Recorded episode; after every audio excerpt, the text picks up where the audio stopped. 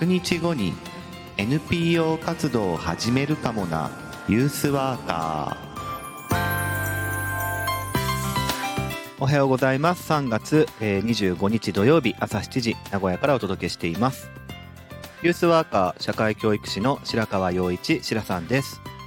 若者の成長や社会参画福祉働くことなどの日常生活全般に関わりながら居場所づくりや地域づくりなどをしたり若者のコミュニティや意思決定を支え彼らが社会の一員になっていく手助けをする仕事をしたりしています、えー、昨日ですねアート・オブ・ホスティングと、えー、通称 AOH というふうに略したりするんですけども、えー、の話をしましてですね。あのまあ、集い合ってそこからこう問題意識、えー、を高めるメンバーたちで、まあ、アクションを起こしていこうっていう、まあ、そういう集い方というか、えー、集うこと自体に意味がある価値があるっていう話を、まあ、したわけですけども、えー、その中でもアート・オブ・ホスティング AOH というのは、えー、このなんか未来をどうしていったらいいかなという人たちが、えーまあ、考えて集まるみたいなね。いうその集まり方そしてその知恵、えー、を生み出していくっていうアプローチとしてすごく注目すべきだったんですが今日はその中のフレームワークである一つである8ブレスという話をしていきます。では今日もよろしくお願いします。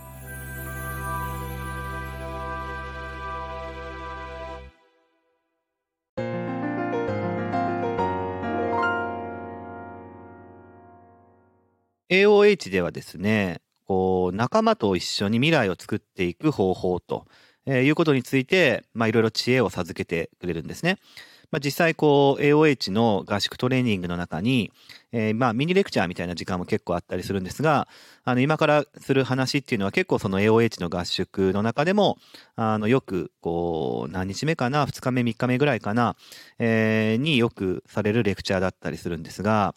まあ、みんなで何か一緒に未来を作っていこうとするときにも、あの、ステップがあるよねと、えー、それが8つのステップがあるということを言ってるんですね。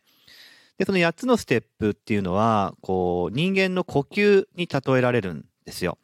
なので、こう、8つの呼吸なんで8ブレスというフレームワークになっていくんですが、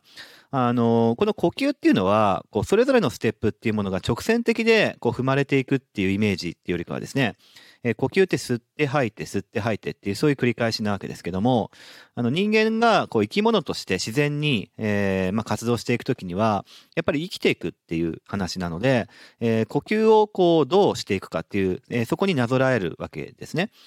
まあ、なので、それぞれのステップが、こう、右肩上がりでずっとこう、発展していくっていうイメージではなくて、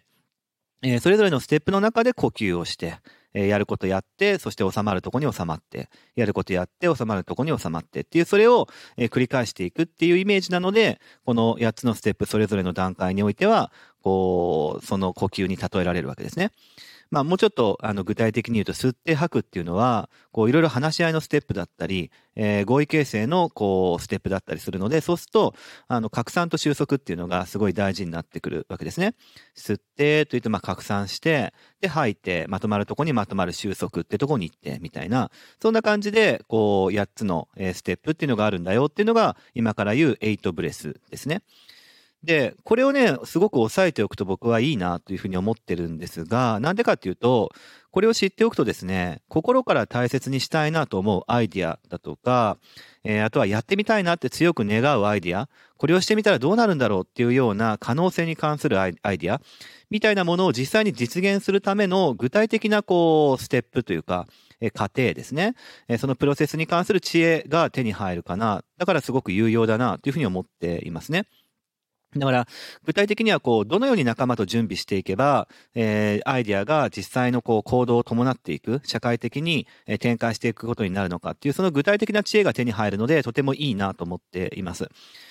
で、まあ、こうなんか僕自身はですね、ソース原理とすごい似てるところもあると思っていて、あの、ソース原理については3月20日、えー、5日前ですかね、月曜日の、えー、放送を聞いていただければと思うんですけど、あの、結構そこと似てるところもあると思っています。あれも、こう、何かしてみたいなっていう個人、えー、の、まあ、言い出しっぺみたいな思いっていうものが、えー、発展していって、えー、組織化していくみたいなね、えー、集団化していくみたいなプロセスを説明したのがソース原理なんですが、えー、今から言うエイトブレスもですね、基本的には、こう、私という、そこから始まって、えー、それが社会的、集団的に展開していく、えー、波及していく、まあ、プロジェクトが起こっていくっていう、そういうようなステップに聞こえるんですね。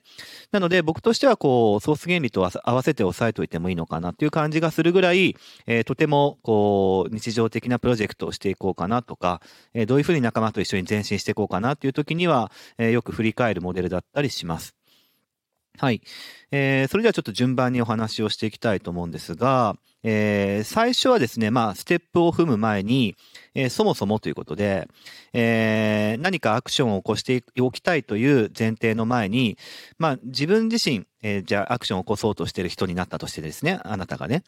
えー、一番最初にあるのは、こう、自分自身がすごく困ってるなっていうお困りごとがあったりとか、あとは、こういうことが起こると、もっと可能性が広がるんだろうなとかって思ってる、そういう可能性に関することだったりとか、あとは困ってるとか、可能性とか、ポジティブ、ネガティブみたいなところはわかんないんだけれども、これってどういうことになってんのかな不思議だなっていうふうに問いを持ってるみたいな、えー、そういう状態にあるときに、えー、何とかしたいな、これの思いを何とか解消したいというか、えー、前に進めたいなっていうふうに人は思うわけですね。えー、何かが起こっていくというのは、まずそのあたりから始まります。えー、つまり何かが困ってる。何か私とか、えー、誰かが困ってるからそれを解決したいなって思うから行動を起こしたいっていうふうになっていくとか、えー、今はないけどこういう可能性はあるんじゃないかしらっていうことを思いついたらそれを確かめてみたくなるので行動するってことにもなったり、えー、よくわからないなこういうことをが不思議なんだけどなこれってどうなってるんだろうよくわかんないけどなみたいな問いですねっていうものが行動を起こすきっかけになったりするっていう話ですね。だから、あのー、昨日、おとといとかまでずっと言ってた、こう、集うっていうことに関しては、えー、今言った困りごととか可能性とか問いっていう、このあたりですね。えー、というものを、えー、そもそもしようとするときには、集うっていう方法は良い、えー、方法かなというふうに思ってるわけですが、えー、それが元になって、エイトブレスっていうのは、どのように、えー、まあ、行動とか活動が、えー、ステップ踏んでいくのかっていうのを説明していくことになります。じゃあ一つ目のステップなんですが、じゃあお困りごととか可能性とか問いとかみたいなものを抱えた、えー、あるいはそれを、えーと、思いついた個人が、えー、まず一つ目、ザ・コールっていうふうに呼んでるんですが、使命感を感じるっていうポイントですね。えー、まあ、典型というか、コールなので、コーリングとかって言ったりしますよね。天から降ってくるみたいな、そういう、こう、何かこれは、えー、必要なことが、えー、私しなきゃいけないんじゃないかしら、みたいな、そういう衝動に駆り立てられるっていうことですね。これがザ・コール。一つ目の、えー、ブレスです。えー、だから中心的にプロセスをこう動かしていこうっていう強い当事者意識を持つ人っていうのが、えー、実際にこうプロセスを立ち上げたいと強い当事者意識を持つというふうな段階がまず一つ目のブレス、ザ・コールですね。で、二つ目なんですが、えっと、あ、で、この一つ目の、えっと、使命感を感じる、ザ・コールっていうものを、あの、まあ、えー、感じた個人っていうものの周りにそれをえっ、と、それに対して共感を示すようなね、えー、人たちが集まってきます。あなたがすごく今、えー、これは自分にとって必要だとか、すごくこれは、あの、こういうことについて話したいよとかっていうふうに強い思い、使命感を感じるぐらい衝動に駆り立てられるぐらいのものがあったら、そこに対して人が集まってきますね。で、こういうのを、えっ、ー、と、コーリングチームというふうに呼んでいて、呼びかけのチームですね。あなたが今、なんか真剣にそういうふうなことを、えー、話したいなんか聞いてもらいたい、どうにかしたいって思ってるっていうことに対して、私たちは集まってみるよっていう、そのチームのことを呼びかけのチーム、 calling team って言ったりしますが、えこのステップを踏んでいくとですね、そこの、えー、まあ、少ない人数かもしれませんけども、えそこの人数の、そこの人たちの間に強いコミットメントっていうのが生まれますね。はい。で、これが一つ目のブレス、 the call です。で、二つ目ですが、 clarify っていう、あの、まあ、明確にするっていう意味ですかね。えー、だから大切なことを明確にするっていう二つ目のブレスに入っていきます。えー、つまり、コーリングチームっていうところで、えー、終わってしまうとですね、衝動に駆り立てて何かこれをしなきゃいけない気がするっていうようなチームができて終わりなんだけど、実際にそれをどうにか解消しようと、その思いを何とか展開していこうとするときには、もう少しいろんな人たちが巻き込まれないといけないとか、えー、もう少し具体的に、えー、行動ベースで進んでいかないとどうしようもないというところがあって、ならば明確にするっていう二つ目のブレスが必要になってくるという話ですね。だから、自分たちが、こう、衝動に駆り立てて、これは何か、みんなで考えたいことなんだっていうふうに思ったとしても、それを、えー、今後いろんな人たちに伝えていく、巻き込んでいくために、えーその衝動に、えー、っと、飲まれるんではなくて、自分たちが大切なこと、大切にしたいってことは何なんだろうっていうことを、えー、もう少し対話をすることなどによって明確にしていくっていう段階。これが、えー、二つ目のブレスの clarify っていうところですね。えー、対話が非常に重要だと言われています。えー、深いところに潜るような話ですね。結論ありきということよりも深く探求して発見してお互いに新しい意味を作り出していくようなコミュニケーション。これ対話ですが、えー、そういうようなことをこの二つ目の clarify っていうところではすごく大事にしていきますね。で、当然、この、え、一番最初の呼びかけのチームっていう、本当の本当の元のチームっていうものの周りに、え、対話をすることによって、さらに共感していく、え、チームが、え、その周りにまた集まってくるわけですね。えチームとしてもう少し最初の呼びかけのチームほどではないけど、え2番目に、あ、そういうことなら私も大事な気がするっていうふうに、ね、なる、そういう集団ができますので、この段階を過ぎると、あの、コアチームっていうものが出来上がっていきます。当然コアチームの中に呼びかけのチームが入ってるっていうことなのかなという感じはしますけれども、あの、二つ目の明確にするっていうブレスを過ぎるとですね、このようなコアチームっていうものが出来上がっていって、で、だんだん自分たちが取り扱いたいなという、えー、もの、確信が明確になっていくっていうことになります。これが二つ目のブレスですね。で、えー、じゃあ三つ目のブレスですね。コアチームっていうものが出来上がると、うん、じゃあこういうことについていろんな人たちと話をしたいよ、えー、もっと大切に考えたいよ、プロジェクトを起こしたいよってことになりますので、そうすると、コアチームだけでは、その、えー、なんとかしたいなっていうことをいかんともしがたいというか動かしがたいわけなので、もうちょっと仲間が必要になってきますね。で、その段階、三つ目のブレスがインバイトというふうに言っていて、まあ、招待っていう意味ですね。招待するっていう意味ですが、あの、日本語で訳すときには、支度を整えるなんていうふうに言ったりすることもあり、あるようですけれども、まあ、招待する。え誰を招待するかっていうと、自分たちの問題意識をさらに、えー、しっかり取り扱えるようなステークホルダーですね。えー、利害関係者というふうに呼んだりしますが、えー、関係者、えたちを招待しようっていうふうになっていくわけですね。で、これは最初に呼びかけのチームっていう強い強い衝動に駆り立てられたチームでもなければ、えー、もう少し、えー、私たちはどういうふうなことを取り扱いたいチームだっていうふうに、えー、確信が明確になったコアチームよりも、もうちょっと、えー、後から出来上がっていくチーム、ステークホルダーのチームってことになりますね。だから関係者のチームってことですね。え、そういうのが、こう、あの、インバイトっていう3つ目のブレスが終わった頃には出来上がってるよっていう、そういう話になってきますね。で、三つ目の、えー、ブレスっていうものが、えー、っと、ここまでが何か実際に集まってことを起こそうとする準備前、企画段階っていうところがここまでになっていきます。で、例えを出すと分かりやすいかなと思っていて、ここまでの3つの、えー、ステップ、プレスっていうところを、例えば僕が実践していたサステナ町計画っていうところの話に当てはめると、えー、もう少しイメージがつきやすいかなと思ってるんですが、えー、ちなみにサステナ町計画の話は結構前ですけど、1月17日からの6日間、え、の放送を聞いていただければ、え、もう少し具体的にわかるかなというふうに思うんですが、まあ、簡単に言うと、こう、地域のこれからっていうことを、え、一緒に考えるために、えー、産学官、えー、民、いろんな、えー、関係者の人たちと一緒に集まって、えー、実行委員会形式でことを起こしていったっていう、そういう、えー、まあ、あの、境界を超えたチームっていうかですね、そういうものを作っていったっていうのが、まあ、サステナマツ計画のすごい特徴なんですけど、あのこれも今言ったアート・オブ・ホスティングの8ブレスに対応したステップで、え実行委員会っていうのが作られていきました。つまり、一つ目のザ・コール、駆り立てられるっていうところはですね、えー、まあ、使命感を感じてたのは僕なわけですね。えー、この地域に、えー、まあ、その時は持続可能な発展って話ですが、っていうものを横口にしたいろんな、えー、関係者の人たちの集まりが必要なんじゃないかと。それは、えー、自分たちにとっても必要、ユースセンターとしても必要だし、この地域にとってもまさに今、えー、そういうような体制でこの地域のことを考えるっていうことが起こらないとダメなんじゃないかっていうふうにもう使命感、衝動性ですけども感じたわけですよ。で、そこに対して、えー、当時そういうふうに思ってるんだけどっていうふうに、えー、話を聞いてくれそうな別の人を、あに言葉かけてみたんですね。まあ、それが近くの大学の、えっ、ー、と、地域連携の人だったんですけど、こういうふうに思ってて、こういうふうなことが必要だと思ってて、みたいな。確かにそうかもしれないってその人も思うわけですね。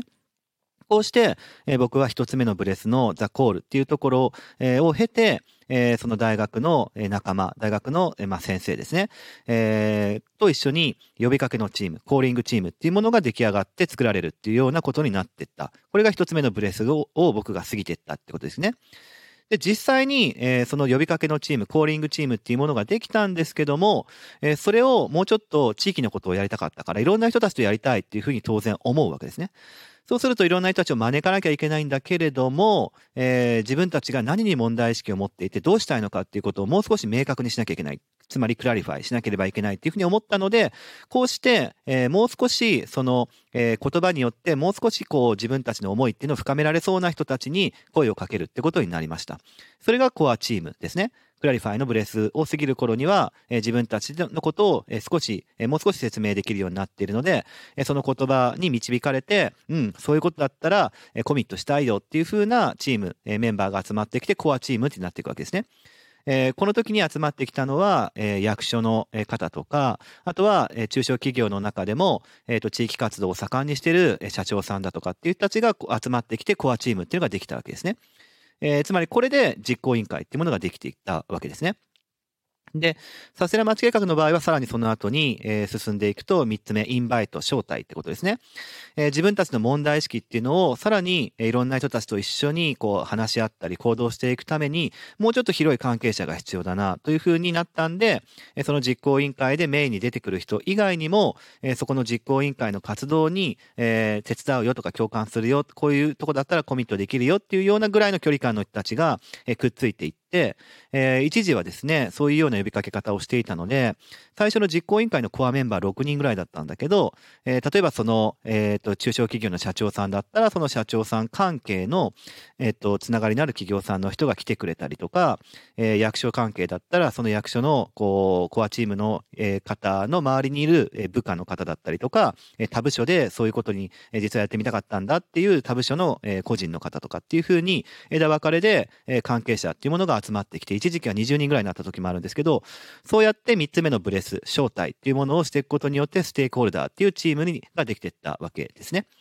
こんな感じで、えっと、ブレスは考えていきます。さあ、えー、そんな感じで、えー、ステークホルダーというチームができて、さあ、あ準備もいろいろしていって、えー、じゃあ話し合いとか行動とかプロジェクトを起こしていこうっていう、まあ、当日というかですね、えー、実際のこう出会いの場っていうふうになるわけですね。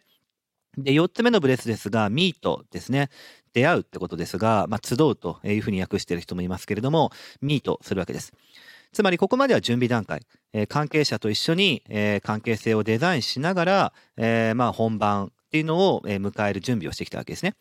で、本番になると、その本番の、えー、ことを参加しようって思う参加者が集まってきますので、えー、ここで集まってくるのは、えー、っと、参加者の人たちですね。え、実際の当日を迎えて出会って、で、参加者が集まって、じゃあ話し合いのイベントだったら対話をしていこうとか、何かプロジェクトをしていくって言ったら、そのプロジェクトを一緒に、え、当日ね、やっていく人がいる、出会うっていうことになってって、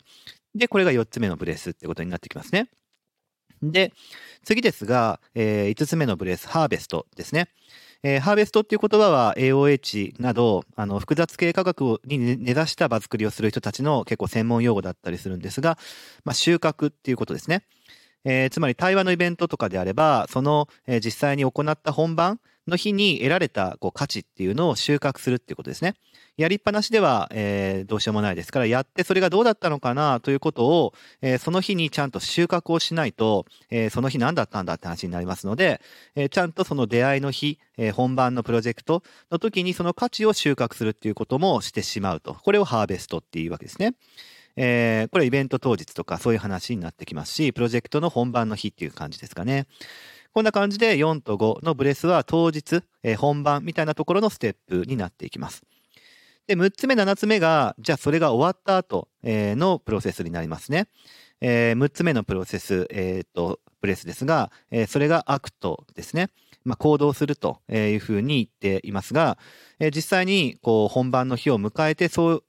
あのいろんな人たちに問題意識が高まった後に実際にこういうことしてみようみたいなことになれば、えそれを実際に行動してみるっていうフェーズ。イベントの日ではないかもしれないけど実際に、えー、まあ、地域だったら地域の中で実装していくとかですね、え自分の日常だったら日常の中で、えー、生かしていくだったりですね、えそういうような行動をするっていうえ関係者みんなで集まった日ではなくて、そこが終わってから自分たちの現場だとか、え個人の行動、行動集団の行動、まあ、社会的な活動っていうところに向かって行動するっていうところがこの act っていう、えー、6つ目のブレスになっていきますね。